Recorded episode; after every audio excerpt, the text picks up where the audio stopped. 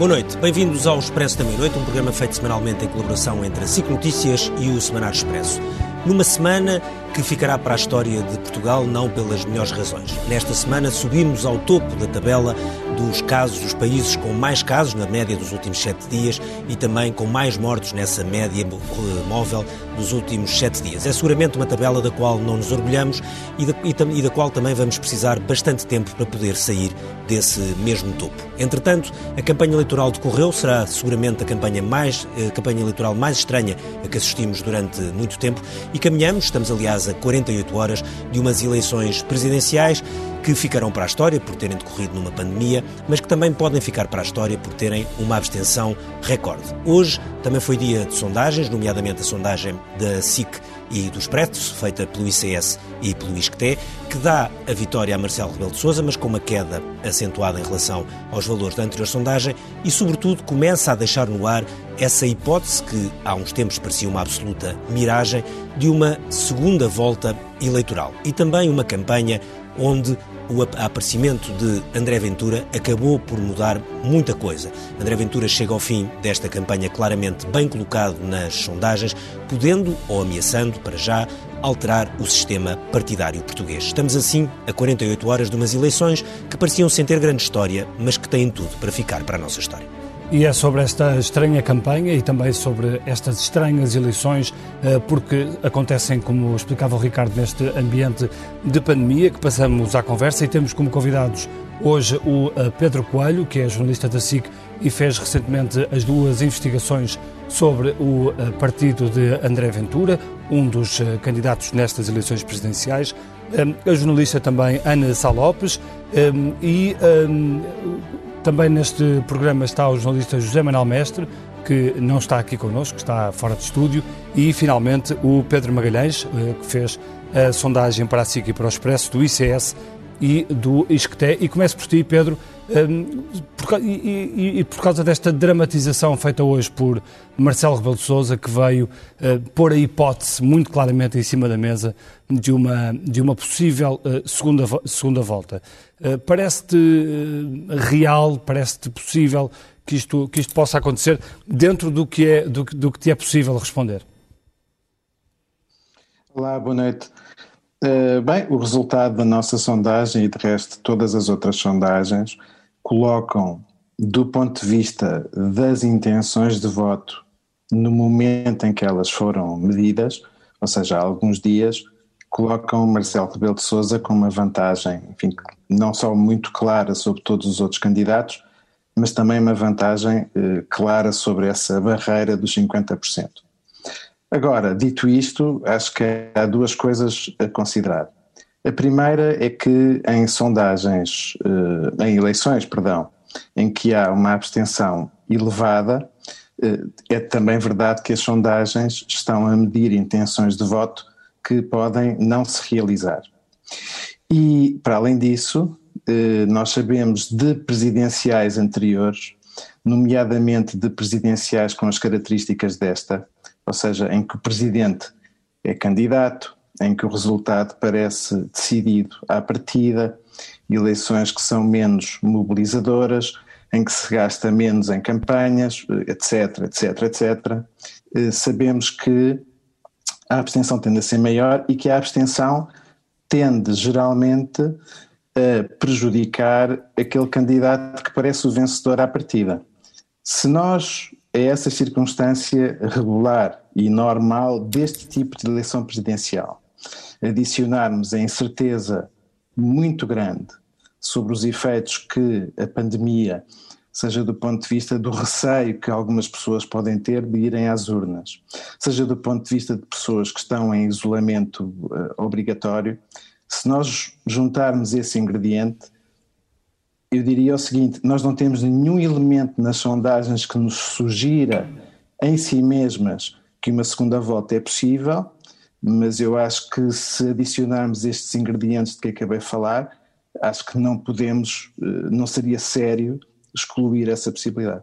Pedro, e qual é que é o valor de, de abstenção um, para motivar então essa segunda volta? Já ouvi falar hoje, por exemplo, de valores de 65%, 70% de abstenção. Uh, qual é que é o valor que nos uh, indicaria essa segunda volta? Bem, não, eu acho que não há nenhum cálculo possível, uh, sério, que nos diga a partir de um determinado valor de abstenção vai haver segunda volta. Não, não é bem isso. o que acho é que se a abstenção ultrapassar e vai ultrapassar quase certamente o nível de eleições como uh, as eleições de 2011 ou as eleições de 2001.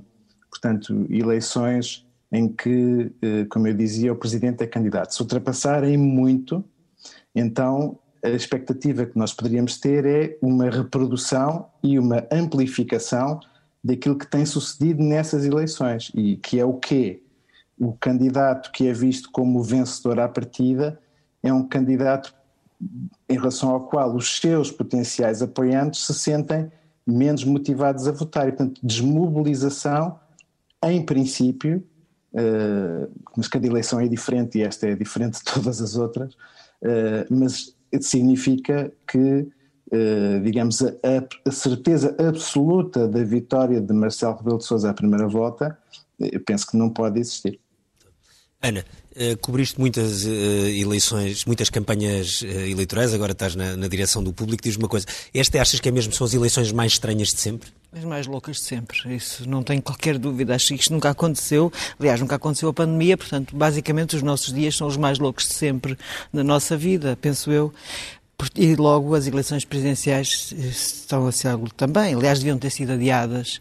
E nisto, verdade seja dita, que só parece que só o time de Range é que se lembrou disso em setembro, pelo menos a tempo de se fazer uma revisão constitucional, porque Marcelo Rebelo Sousa chamou os partidos, suponho que em novembro ainda... O problema do adiar era uh, para que data, não é? Como, como é que se encontrava uma data, a data Seguramente não no meio do janeiro, onde já morriam imensas pessoas de gripe nos anos anteriores. Este ano não há gripe, mas seguramente no meio de janeiro não, onde era expectável que houvesse, era expectável, pelo menos os cientistas diziam isso, os especialistas diziam isso, que houvesse uma terceira vaga. Portanto, foi um absurdo as eleições não terem sido adiadas e agora estamos confrontados com esta situação absolutamente burlesca que, como dizia o Pedro Magalhães, da possibilidade de, de facto existir uma segunda volta uma segunda volta, como é que é possível?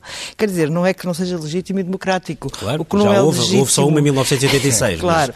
Não, a Constituição claro prevê será, duas voltas e, para as eleições será sempre legítimo e democrático ter uma, umas eleições com uma abstenção de 80% dos eleitores. É legítimo, claro, o sistema é representativo.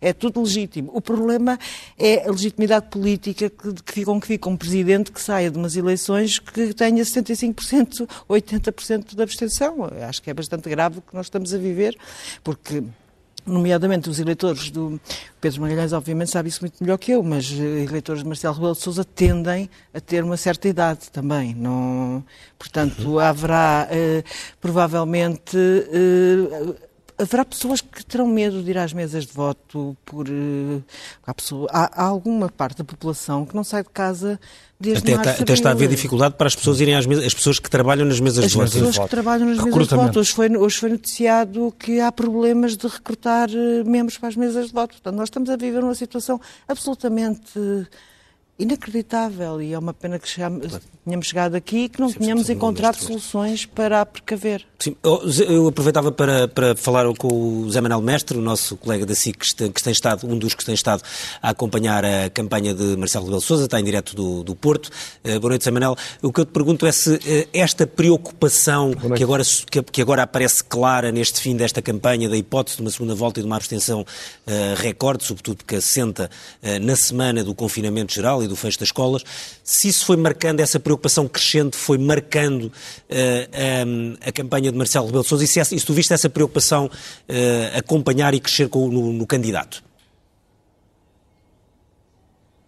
Eu acho que Marcelo Rebelo Sousa procurou disfarçar isso, mas uh, não só ele acabou por fazer muito mais campanha do que terá terminado, em determinada altura terá pensado, porque inicialmente acho que Marcelo Rebelo de Sousa, face à pandemia, eh, queria fazer muito pouca coisa no terreno. Eh, ele estava preparado para, eh, e justificou-se, ainda hoje, hoje o fez, pelo facto de ter feito os debates na televisão, ele diz que tiveram audiências históricas e, portanto, achou que isso era o seu contributo para o esclarecimento e não seria preciso muito mais.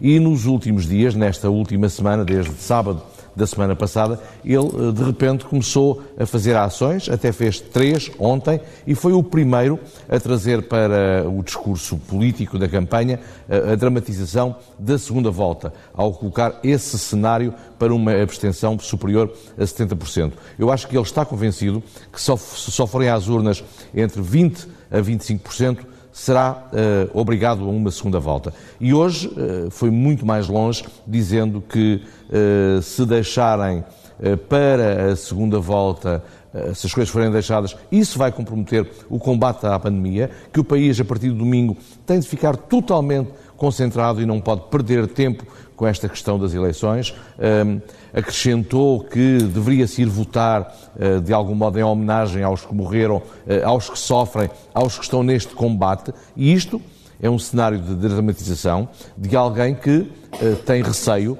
de uma segunda volta. Ele acha que este seria o seu último discurso de uma campanha eleitoral, mas, por outro lado, uh, com o mau tempo que se espera para domingo, com o medo de ir votar, Marcelo Rebelo Sousa, uh, eu acho que ele está preparado para tudo, uh, curiosamente, nesta fase.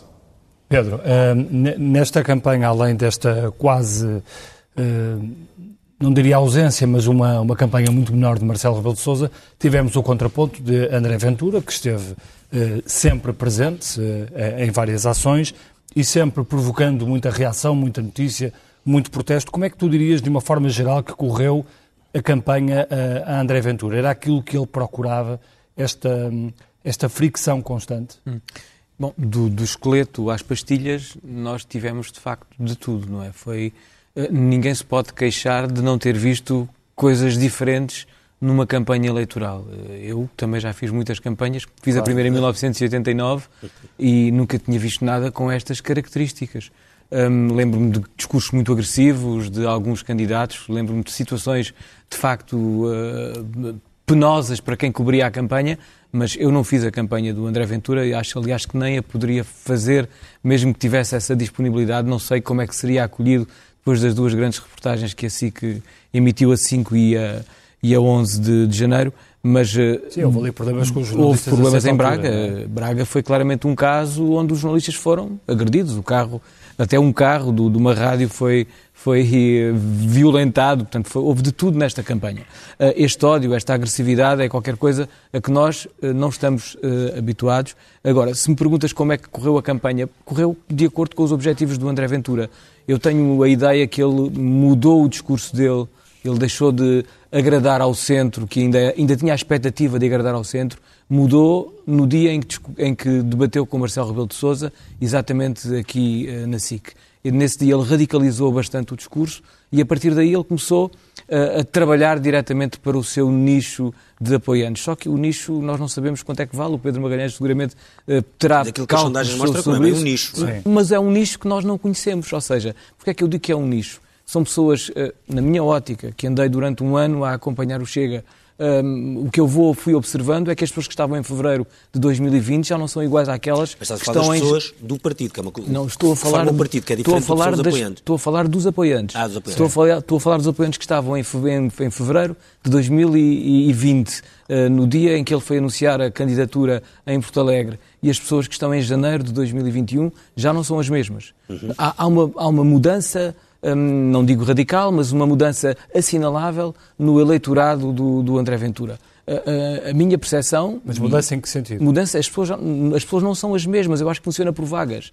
A, a sensação com que eu fico, uh, cobrindo apenas como jornalista, não, não sou uh, claramente um técnico, nem sequer sou sociólogo que me permita analisar o perfil das pessoas, mas olhando para aquelas pessoas, e eu estive em várias situações do Chega, uh, desde Porto Alegre até à convenção de Évora, e, e houve de facto mudanças nas pessoas. Mas, por exemplo, que... Eh, esta, esta campanha de André Ventura fica marcada uh, pelos apoiantes ciganos, que afinal não eram Sim. ciganos, pelos ataques violentíssimos e pouco habituais na, nossa, na nossa história política, a Jerónimo de Sousa, Sim, a Marisa, Marisa Matias, Matias, que provocou aquela Gomes, reação. Uh... Tu achas que isso uh, favoreceu ou virou, de certa forma, Era isso que eu estava a tentar a dizer. maré contra André Ventura? Eu acho que aí acaba por cativar aqueles para quem ele está a trabalhar agora. Nós é que não sabemos quanto vale, valem essas pessoas, como elas vão, estão sempre a mudar. Porque não são as mesmas que eram em fevereiro de 2020. Não são, de facto. As pessoas moderadas, que ainda acreditavam em André Ventura, aquelas que tinham algum pensamento político, eu não creio que ainda Mas lá há estejam. moderados que acreditam em André Ventura, um candidato que defende o que ele defende? Oh, oh, oh, Bernardo, eh, há muita gente que no início, de, em fevereiro, pessoas que não ligavam à política, que se interessavam, eu, por exemplo, tenho, vi, uma, vi uma senhora dirigir-se ao André Ventura, como acontece com, com outros candidatos, dirigir-se ao André Ventura dizendo, uma senhora naturalíssima, uma senhora de 70 e, e tal anos, dizendo que gostava tanto que fosse meu filho. Uh, este tipo de discurso, de uma senhora com idade para ser eh, avó dele, porque ele é extraordinariamente jovem, uh, dizendo-lhe isto com um carinho imenso.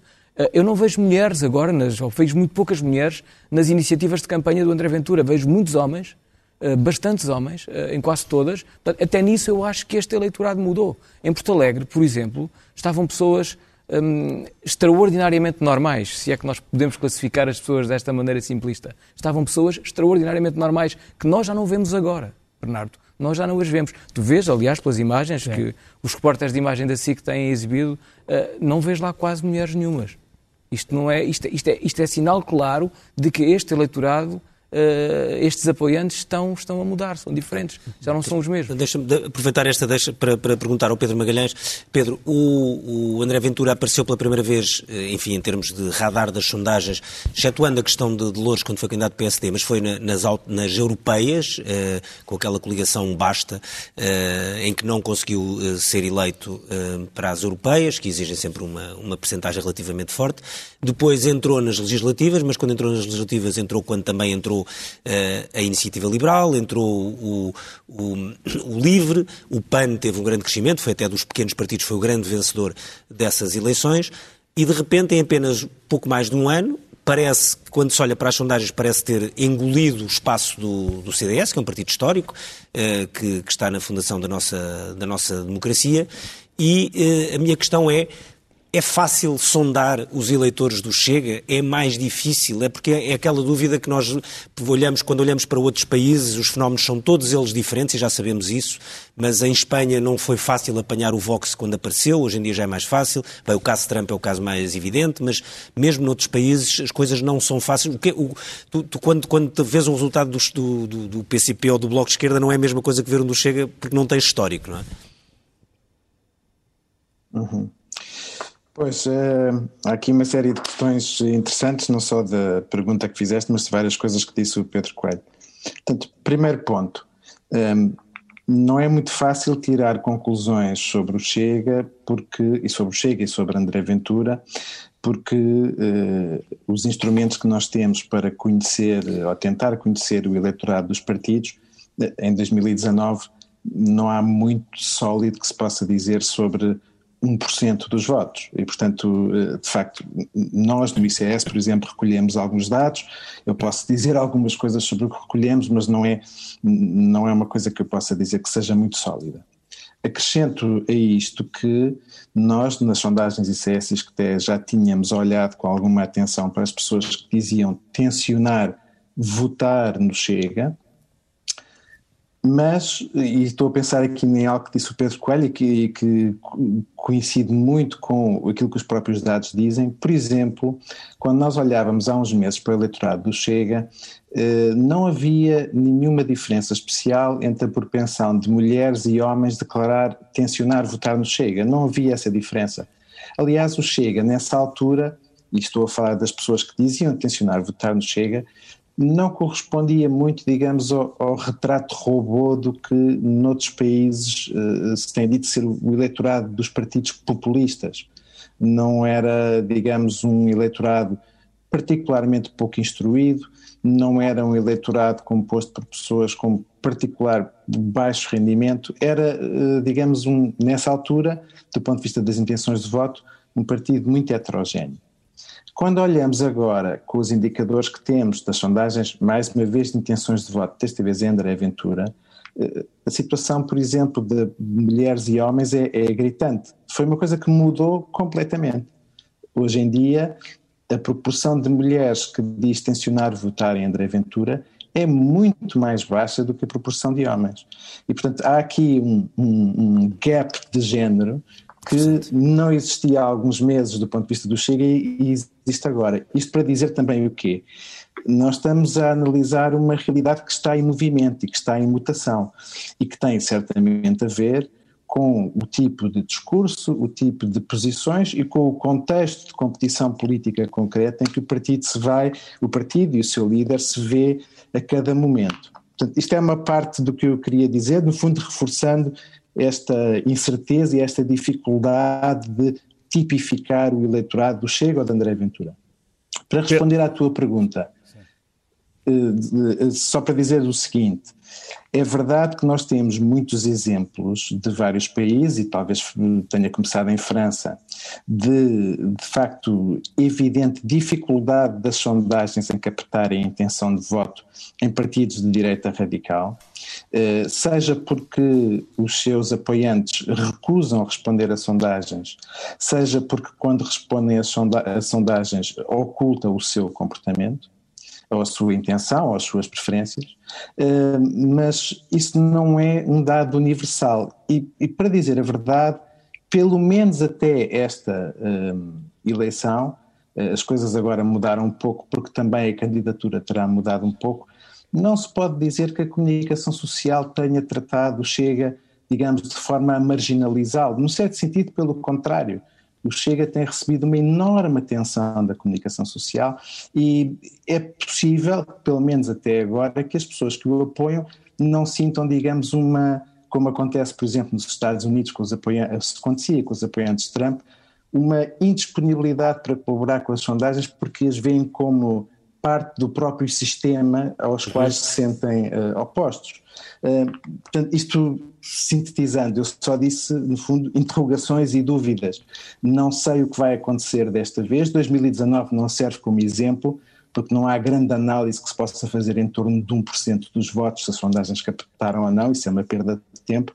Penso que esta eleição vai ser, num certo sentido, um primeiro teste à questão que lançavas é, será que os apoiantes do Chega assumem as suas preferências da mesma maneira que os outros ou não? É, é uma, é uma das coisas que me deixa curioso em relação ao resultado de domingo. E só, só, mais, só mais uma pergunta relativamente ao Chega, uh, Pedro. E, e, será que o eleitorado de, de André Ventura se mobiliza mais no domingo? Uh, a indicação que nós temos, temos dois tipos de indicação, por assim dizer. Portanto, quando nós eh, fazemos a sondagem, acontece o mesmo com as outras sondagens todas, uma das coisas que nos preocupa, de facto, é, é, é o facto de que um, ehm, as sondagens não foram feitas para apanhar abstenção, no certo sentido. Sim. Em parte porque as pessoas que se abstêm não respondem a sondagens, mas em parte também porque o voto é um dever cívico e eh, as pessoas têm alguma enfim, têm eh, no fundo a vontade de dizer eu sou também um bom cidadão, eu vou votar e muitas vezes por uma série de razões acabam por não o fazer. E portanto o que fazemos muitas vezes é fazer uma bateria de perguntas que procura no fundo captar essa predisposição para votar ou não. E o que aconteceu desta vez é que quanto mais nós apertamos o filtro daquilo que para nós é o votante provável, mais a votação de André Ventura subia. O que é que eu quero dizer com isto? Uh, é uma indicação de que o eleitorado está relativamente mobilizado. Uma outra indicação é uh, perguntas que fizemos, por exemplo, sobre o interesse da campanha. Uma das coisas que era mais nítida nos diferentes eleitorados é que havia como que dois extremos. Num extremo estava o eleitorado que dizia tensionar Marisa Matias, votar Marisa Matias, era o eleitorado menos, que se dizia menos interessado na campanha e, portanto, num certo sentido, talvez o mais vulnerável, um dos mais vulneráveis à abstenção. Também eh, muito perto aqueles que diziam votar Marcelo Rebelo de Sousa e no outro extremo tínhamos eh, o eleitorado de Tiago Maia Gonçalves e de João Ferreira. Eh, André Ventura, os eleitores de André Ventura, do ponto de vista do seu interesse da campanha, estava ali no meio. Portanto, para responder à tua pergunta, não creio que seja um eleitorado tão facilmente desmobilizável pela abstenção, como há bocadinho discutíamos, que é normalmente o candidato do grande favorito, uh, mas também não, não é do conjunto de eleitores, esses nosso, na nossa análise são os de João Ferreira e os de Tiago Manhã Gonçalves, que estão mais interessados, mais motivados, esses são aqueles que talvez sejam mais capazes de resistir a uma abstenção muito alta. Ana, este tema é interessante, que é a questão da mobilização, de repente perceber-se que eh, João Ferreira e o, e o, Tiago Maia, que é o candidato à Iniciativa Liberal, são os que têm eleitores mais motivados. Uh, numa eleição com, grande, com uma potencial grande abstenção, isto pode ter assim umas surpresas meias, mais inesperadas. Pode. Na, na, na vossa sondagem, a sondagem do ICS, eh, realmente aparecia empatado Marisa João Ferreira, mas na nossa, por exemplo, João Ferreira já aparecia à frente de Marisa Matias. Eh, e eu acho que vai ser o resultado final, enfim, isto é achismos, eh, antes de, da campanha, mas porque a campanha de João Ferreira foi mais. Embora eh, eu acho que foi melhor. A campanha de João Ferreira Sim, e Marisa Matias estava a anos-luz do que esteve há cinco anos. Sim, isso notou-se muito aquele, nos debates. Notou-se terrivelmente nos debates, onde teve, há cinco anos teve 10% e, de facto, estava mesmo baixo de forma. Se calhar dessa movimento... vez não estava tão convicta no papel não estava tão convicta no papel, senti isso.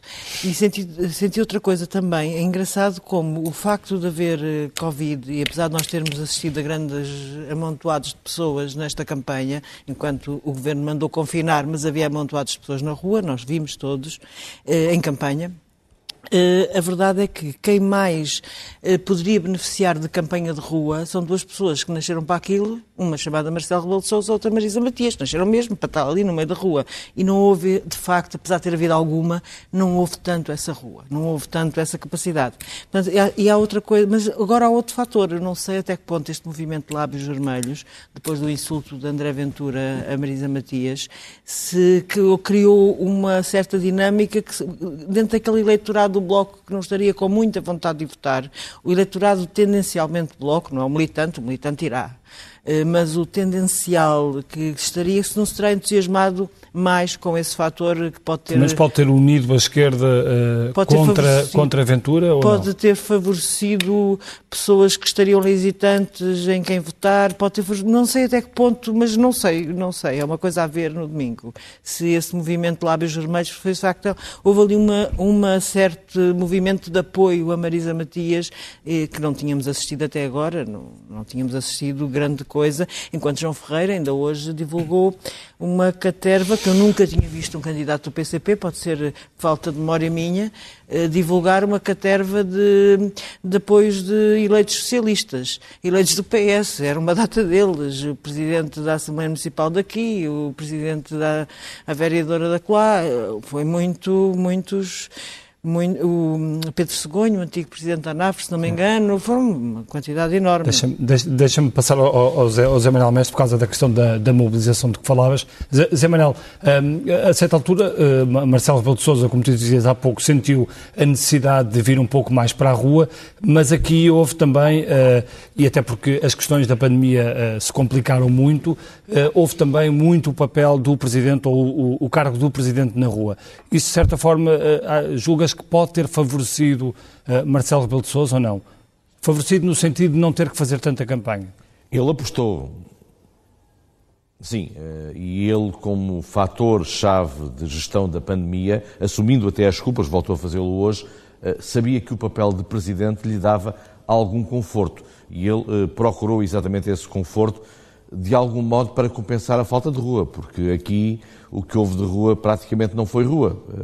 Marcelo, o Marcelo que conhecemos, não teve, não esteve nesta campanha. Ele nunca faria, eh, tinha-o decidido, uma campanha igual, mas eh, seria sempre uma campanha de afetos que são impossíveis. E isso eh, afasta-o imenso do seu, do seu alvo. E, portanto, ele tentou ser uh, presidente, primeiro ensaiando uma aproximação ao governo, uh, defendendo o governo nas decisões que tomou e dizendo que elas foram tomadas em conjunto, assumindo-as em conjunto, e isso procura ocupar o tal centro. depois, ele também a chamar a atenção ao governo para as escolas, porque percebeu que esse era um problema e, além de um problema, era uma questão que estava a preocupar os portugueses e, portanto, ele eh, foi encurralando o governo, eh, se é que o governo não foi também encurralado pelos números eh, e pela nova variante britânica, como disse António Costa, mas pode ter sido encurralado pelos números, pela nova variante britânica, mas também foi pelo Presidente da República. E nisso, Marcelo Rebelo de Sousa, muito habilmente, muito subtilmente, foi jogando o seu papel de Presidente e sabendo que isso lhe rendia votos, lhe rendia uma aproximação às pessoas. Mas ele também uh, percebeu que isto era muito complicado e talvez por isso ele hoje tinha vindo dizer outra vez uh, que assume todas as culpas e que se quiserem puni-lo, podem puni-lo. Ontem tinha dito que se não houver alguém que assuma as culpas, não há ninguém que o faça e isso é muito mau para a sociedade. Ele não tem problema de o fazer. É também uma forma que ele encontrou de tentar ir captar os descontentes que poderiam ir votar André Ventura. Acho que ele nunca se preocupou com André Ventura. Uh, acho que Marcelo Rebelo de Sousa ficou com a ideia de que André Ventura perdeu os debates televisivos e a partir daí dificilmente se recomporia. Não sabemos quando é que vale. ficou, com, ficou é com essa ideia só por causa do frente a frente que teve com atitude... ele ou por causa de todos os outros? Eh, eu acho que foi por causa de todos os outros. Eu fico com a sensação que Marcelo Rebelo de Sousa desvalorizou. Eh, ele nunca deu valor a André Ventura, eh, ele deu valor à abstenção, mas eu acho que ele acha que se houver uma segunda volta será sempre com Ana Gomes. E não deu valor porque acha intimamente, e percebe-se, eu já vou explicar porquê, percebe-se que ele achou que não valia perder tempo com André Ventura, porque André Ventura se tinha fechado uh, num nicho. A dúvida será quanto é que vale esse nicho. Uh, Marcelo Rebelo Sousa, se percebesse, por exemplo, que teria que ir, se houvesse uma segunda volta, a tal que se houver a tempestade perfeita, ele admite que possa existir, uh, então poderia ter que debater com André Ventura. E não sei se ele lhe agradaria esse papel. E como ele nunca deu nenhum sinal para o exterior, ele ignorou olimpicamente André Ventura, é porque achou que não era necessário, porque não havia esse registro. A questão é quanto é que vale esse nicho, ninguém o sabe, eh, Marcelo Rebelo não o saberá também, mas eu creio que, eh, pela forma como ele jogou o seu papel de presidente apenas apostando no eleitorado de centro, apostando no eleitorado que esteve com ele, que votou com ele, votou nele em grande parte há cinco anos e que, não existindo um candidato colocado uh, há cinco anos, existia a Marisa Matias, existia o candidato do PCP, que teve um péssimo resultado, mas existiam dois uh, candidatos na área do Partido Socialista, Sampaio da Nova, da Nova. e Maria de Belém. E agora só há Ana Gomes e para uma outra facção do Partido Socialista. E, portanto, deixa-lhe ali um terreno. Não é por acaso que a única pessoa que apareceu ao lado de Marcelo Rebelo de Sousa a fazer campanha neste tempo todo, foi o Presidente da Câmara Municipal de Gaia, eh, que é do Partido Socialista e que ontem passou eh, das três ações de campanha que teve, esteve em duas, sempre ao lado de Marcelo Rebelo de Sousa. Hoje, por exemplo, eh, o, Presidente da Câmara de Solurico de Basto, a terra que é uma espécie de, de terra adotiva de Marcelo Rebelo de Sousa, porque a avó materna era daqui, mas ele não é dali. A avó Joaquina, uh, O Presidente da Câmara, do PSD, esteve lá, mas muito discretamente. A avó Joaquina, exatamente. Uh, e, e, é eleitor lá, e é lá que vota, foi Presidente da Assembleia Municipal, uh, construiu lá um museu com todo o seu espólio, que ele hoje fez questão de visitar para os jornalistas verem, mas Marcelo Rebelo de Sousa, Lá teve o Presidente da Câmara, à espera dele, acompanhá-lo na visita ao museu, mas quando chegou à altura de Marcelo Rebelo Sousa falar, ele eh, recolheu-se a um canto do auditório, nem se sentou ao pé da porta, atrás dos jornalistas, muito discretamente. Não foi esse o papel de, uh, do Presidente da Câmara Municipal de Gaia Socialista e Marcelo Rebelo de Sousa, uh, seguramente que falou com ele, que lhe pediu para estar ali. E porquê? Porque há um eleitorado de centro, um eleitorado socialista, eh, e neste momento as sondagens dão 40%, 35%, 40% ao PS, e ele sabe que esses eleitores eh, serão aqueles que lhe podem evitar a tal segunda volta. É mais fácil mobilizar-se eleitorado do PSD, o seu eleitorado do partido de origem, mas o PSD hoje não chega para eleger um Presidente da República. E Marcelo Rebelo Sousa jogou uh, muito bem esse papel, assumindo, como tu me perguntavas, o papel de Presidente, porque sabe que esse é o papel que os portugueses gostam dele, que respeitam e não nada preocupado eh, com as franjas, tanto que nos debates eh, só foi verdadeiramente ao combate eh, quando provocaram. Pedro, um, o Zé Manuel usou a expressão nicho e franja, que há bocadinho tinhas usado a expressão nicho. Um, a questão é, quando nós olhamos para uh, o, uh, este caminho, a estratégia de, de André Ventura, percebe-se que as presidenciais são para ele, ele sempre olhou para as presidenciais como o trampolim ou como a hipótese de trampolim, porque não sabe quando é que há legislativas, as municipais são eleições normalmente mais difíceis para os partidos pequenos, que, têm, obrigam a ter muitos candidatos em muitas freguesias e muitas câmaras municipais, e portanto normalmente são difíceis. Eh, este era o momento da estratégia de André Ventura, o momento chave para o salto, o momento fundamental para ele ou não? Hum, eu acho que ele jogou tudo nisso, não é? Eh, ele precisava de. Eh, eles, o Chega move-se muito nas redes sociais. É onde faz política, é nas redes sociais. Faltava a André Ventura chegar aos meios de comunicação social mainstream. Faltava chegar com legitimidade às televisões. E chegou. Uh, e chegou. Ele isso conseguiu plenamente. Os três e debates mais vistos, os três foram, foram André Ventura. Aliás, as nossas reportagens uh, tiveram audiências tiveram históricas. audiências históricas. Não, não é seguramente apenas pelo conteúdo das reportagens, é seguramente pela, pela personagem em causa. Portanto, tudo o que haja do André Ventura hoje nas televisões, nas rádios, tem audiência. Qualquer coisa que tu coloques num, num site com André Ventura, já sabes que aquilo Sim, vai ter cliques atrás dia, de cliques. Não é? Mas, é mas, assim. mas isso levanta o, o, outro reverso da medalha. Será que tem atenção a mais a comunicação? Pois aí, é, é social, eu acho que nós jornalistas ainda não sabemos lidar com ele. Porque eu lembro-me sempre daquilo que nós todos dizemos relativamente a Trump, não é?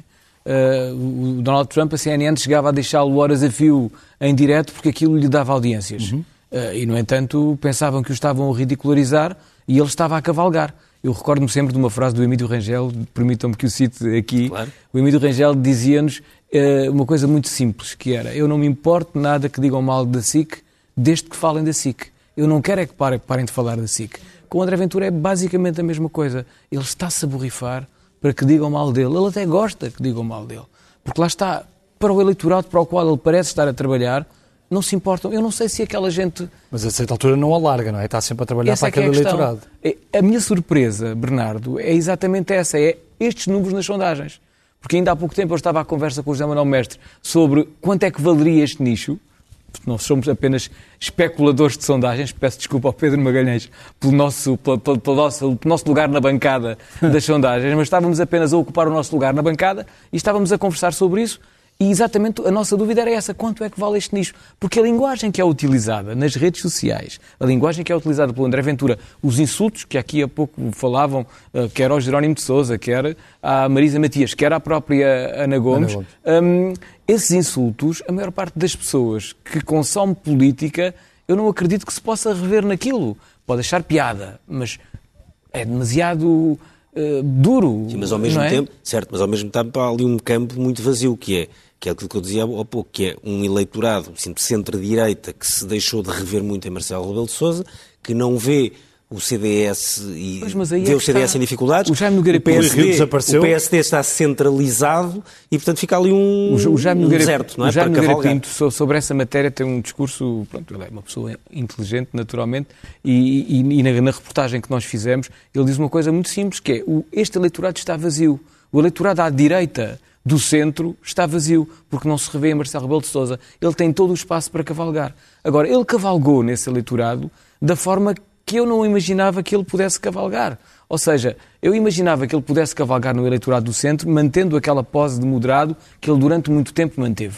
Uhum. Mas a partir do momento em que ele radicaliza o discurso da forma como radicalizou e permitiu que toda a gente à volta dele continuasse a radicalizar o discurso, essa para mim é a maior estranheza. E provavelmente terá de se moderar se algum dia quiser uma coligação, por exemplo, com o PSD. Pois, mas exatamente o PSD não disso, pode aceitar determinadas é que, Ou, uh, claro, imagino eu que não deve aceitar. Mas é que é exatamente depois de ele ter conquistado Rui Rio e de ter, como nós todos Sim, observamos, levado Rui Rio ao tapete, é depois disso que ele acaba por se radicalizar. O que é que mudou verdadeiramente que fez com que ele tivesse radical, uh, radicalizado o discurso daquela maneira?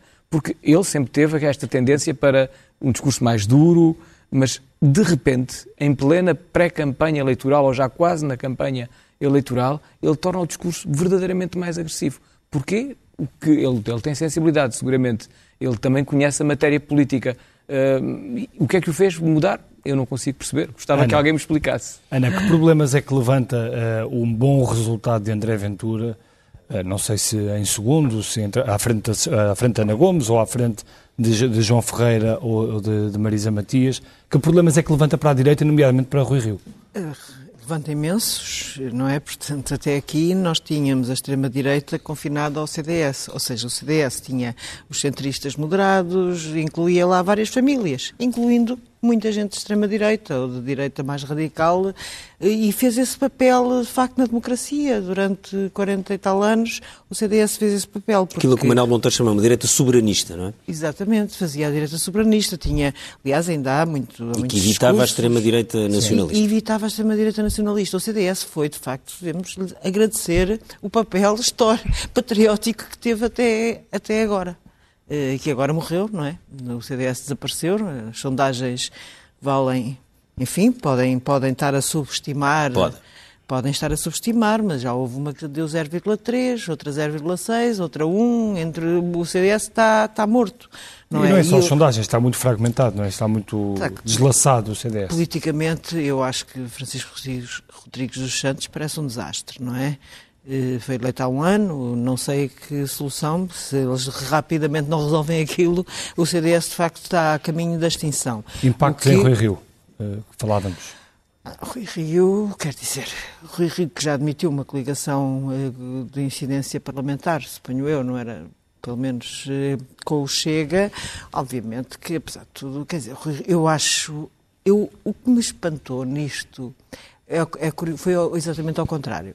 Foi quando o Rui Rio admite fazer a, a coligação com o Chega, quase toda a gente no PSD o apoia, menos o Jorge Moreira da Silva e mais três militantes, o José Eduardo Martins, não sei, acho que a gente quase os conhece pelo nome.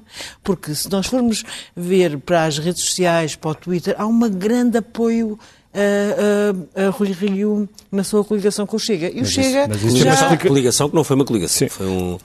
Não estou a falar só dos Açores, estou a falar mesmo para o futuro. Está bem, mas ah, isto okay. é uma explicação lógica, não é? Que o poder. É o poder. Claro. E claro, todos os partidos são pragmáticos. Claro. Eu acho que é terrível, eu acho que é, é, é, terrível e é muito péssimo para a democracia que o Rui Rio, que é um partido que ele até é uma personagem mais ou menos centrista, que se faça essa, essa possibilidade de aliança, de facto a direita está em reconfiguração e, e não falamos ainda da, da, reconfiguração da iniciativa liberal que já está a valer, enfim, mais Também do que o está ligado ao, um, a, esse, a esse encolher do CDS e ao facto do PSD não, enfim, pós-passo-escolho, não é? Pós-passo-escolho, exatamente, que, que, claramente vive uma, um órfão... Um, um orfanato um, está órfão de pai, no sentido, uma pessoa às vezes tem a ideia que se Pedro Passos Coelho dissesse amanhã queria voltar, se calhar conseguia reconstituir outra vez a direita, pelo menos pelo que se vai ouvindo e ouvindo por aí, pelo menos ele tinha... E aí levantava um problema provavelmente a André Ventura, se voltasse Pedro Passos Coelho.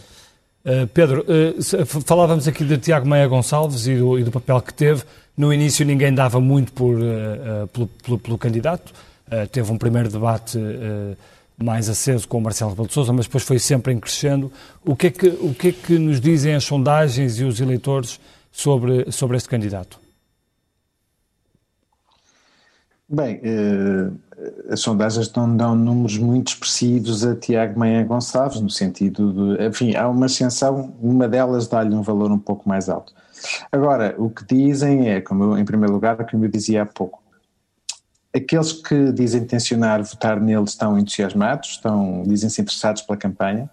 São também, obviamente, pessoas com um perfil uh, tendencialmente um pouco diferente do eleitor médio, são o Tiago Meia Gonçalves, e já era verdade com a Iniciativa Liberal, recolhem um voto urbano, um voto instruído, ehm, e depois sucedeu uma coisa uh, que teve a ver com os debates, que foi os próprios debates serviram não necessariamente para as pessoas que assistiram ao debate, mas para a própria comunicação social que a partir dos debates começou a dar mais importância, mais visibilidade, uh, um tratamento diferente, mais, uh, se quiserem, de, de, de, de, o tratar como uma opção de voto credível, esse tratamento da comunicação social teve importância. Portanto, não, não me surpreende que com uma alta abstenção que significa um eleitorado mais eh, reduzido a eleitores mais interessados pela política e mais instruídos. E com o que se passou durante a campanha e esta, eh, este tratamento diferente que Tiago Meia Gonçalves teve a partir dos debates pela comunicação social, não me surpreende que seja uh, um, um, que possa ter um, um, bom resultado, um resultado melhor do que a maior parte das sondagens estão a dar. Isto tem também a ver com aquilo que falávamos há pouco, ou que vocês falavam há pouco, com a situação do CDS, o CDS vê-se aqui um pouco apertado, é como se estivesse numa tenaz, não é? De um lado tem o crescimento do Chega, que tem conseguido captar um eleitor mais uh, conservador, que fazia parte, no fundo, da base do CDS, mas o Iniciativa Liberal tem conseguido captar um eleitorado jovem, um eleitorado instruído, que aliás também era um traço importante do CDS. O CDS era o segundo partido mais jovem a seguir ao Bloco de Esquerda, uh, e portanto este crescimento da iniciativa liberal, no fundo o que estamos a assistir à transformação do nosso sistema partidário, é isso que estamos a assistir, com a importância do Chega, da iniciativa liberal, do PAN, uh, portanto não surpreende que uh, um candidato ligado à iniciativa liberal possa ter um resultado que indique progresso no apoio popular que, que este partido tem. Uh, Zé Manel, uh, esta questão que o, que o, Pedro Magalhães estava a falar, da reconfiguração do sistema partidário, na campanha de Marcelo Rebelo de Sousa, tu na, na, tua última intervenção estiveste a falar do, dos autarcas do PS, que um ou outro que foi aparecendo, uh, mas a questão é, e as pessoas do PSD e do CDS, essas que, eram, que são as famílias naturais de, de, de origem de Marcelo Rebelo de Sousa, estão na campanha, aparecem na campanha, estão visíveis ou não?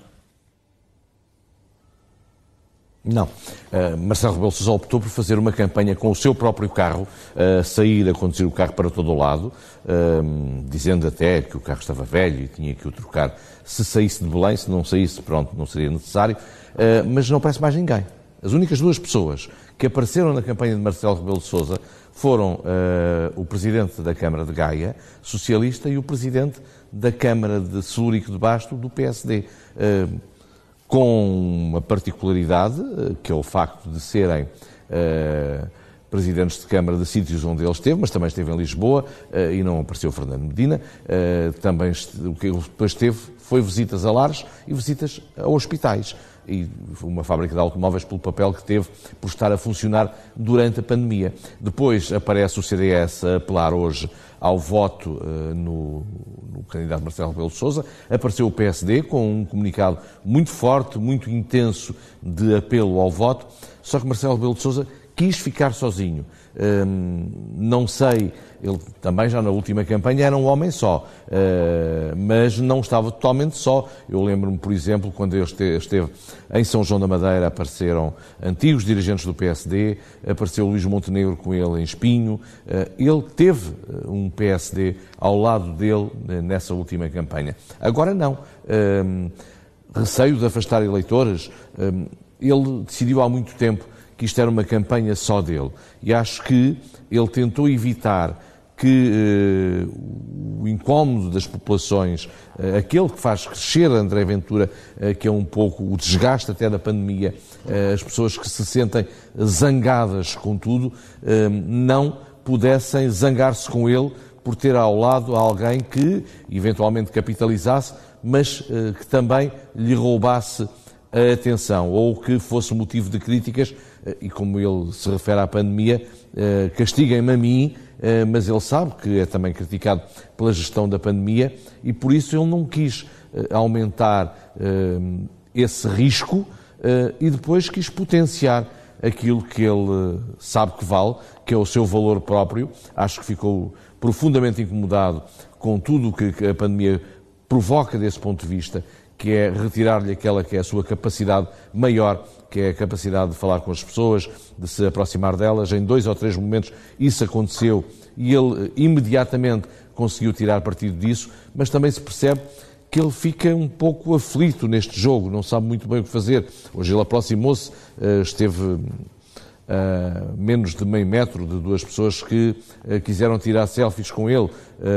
Estavam ambos de máscara, portanto, mas ele não teve receio de o fazer, mas depois também tem. E ele, nesse jogo, está num jogo onde se sentiu que era um Marcelo Rebelo de Sousa fora de pé. Fora de pé do ponto de vista político, porque eh, ele queria apelar àquele eleitorado, mas não podia deixar aproximar ninguém. Escolheu aqueles, e pronto, ontem pude confirmar que o encontro com aquele Presidente de Câmara não foi casual, eles falaram, foi organizado.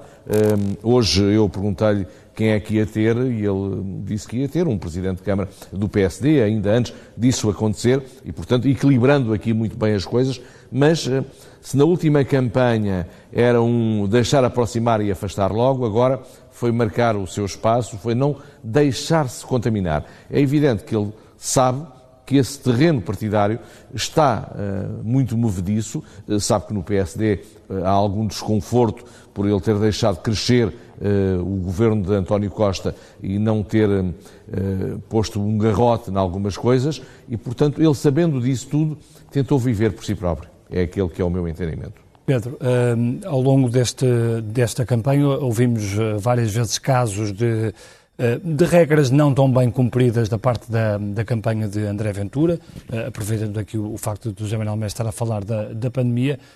julgas que este, alguns movimentos mais negacionistas, alguns comportamentos menos apropriados, de certa forma, podem ajudar a que haja um voto eh, mais mobilizado, como falávamos há pouco, da parte dos, dos apoiantes do, do André Ventura?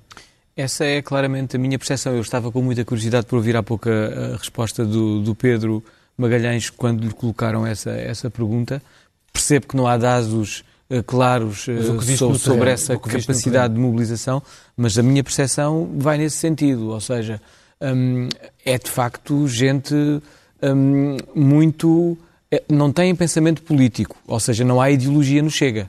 A ideologia que nós encontramos nos outros partidos e que faz mover, em parte, uh, o eleitorado, nós no Chega não encontramos. Mas há pessoas são, é fações, ou seja, é quase um, um, são quase os adeptos de futebol, não é? Vive o André Ventura como nós, e eu sou adepto de um clube de futebol, sei bem como vivo essa minha adesão ao, ao futebol, uh, eu basicamente eu acho que eles vivem o André Ventura da mesma maneira. Como um, um adepto de futebol vive um, um, um, jogo de futebol. E acreditam um pouco nessas questões da, não se preocupam das regras nada. sanitárias? Eu acho que não se preocupam com as nossas observações críticas, não se preocupam com aquilo, com as contradições de André Ventura, ah, porque estão muito filiados, estão muito, aderem muito ao discurso, ele tem uma oratória extraordinariamente pesada, relevante, uh, emotiva e aderem a isso, não mais do que isso. É como se estivesse permanentemente a marcar um golo. E vamos ver, e vamos ver que resultado... Primeira Vamos ver que resultado é que, é que vai, que vai dar no domingo. Vamos à primeira página do,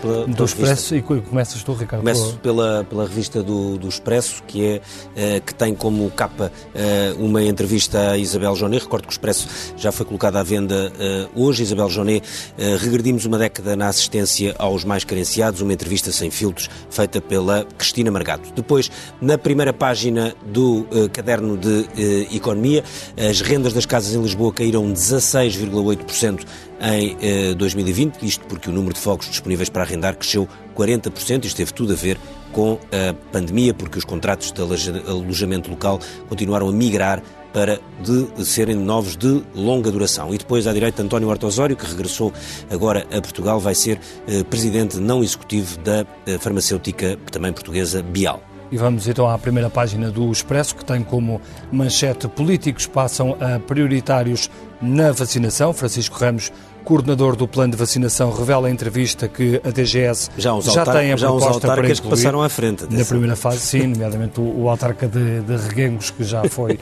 vacinado e que muita polémica uh, tem dado. Uh, depois, uh, António Costa apanhado em escutas no hidrogênio.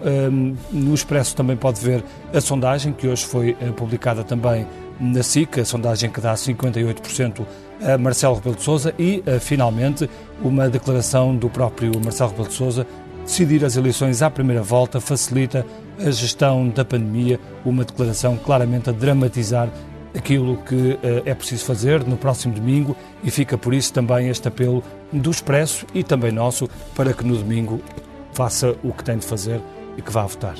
Vote e depois já sabe, a partir das sete e meia da tarde pode ligar na SIC e na SIC Notícias, emissão especial da noite de eleições, eh, em que vamos apresentar uma sondagem da Boca das Urnas, da responsabilidade do Pedro Magalhães, do ICS e do ISCTE, da GFK e da Metris, às 8 em ponto, e a partir daí, como já sabem, nunca mais para, até que esteja escolhido o Presidente da República. Vamos ver se é ou não à primeira volta nestas eleições, que são seguramente as mais estranhas de sempre, quando estamos todos confinados, mas temos também a obrigação e o dever de ir votar no próximo domingo. Até à próxima semana.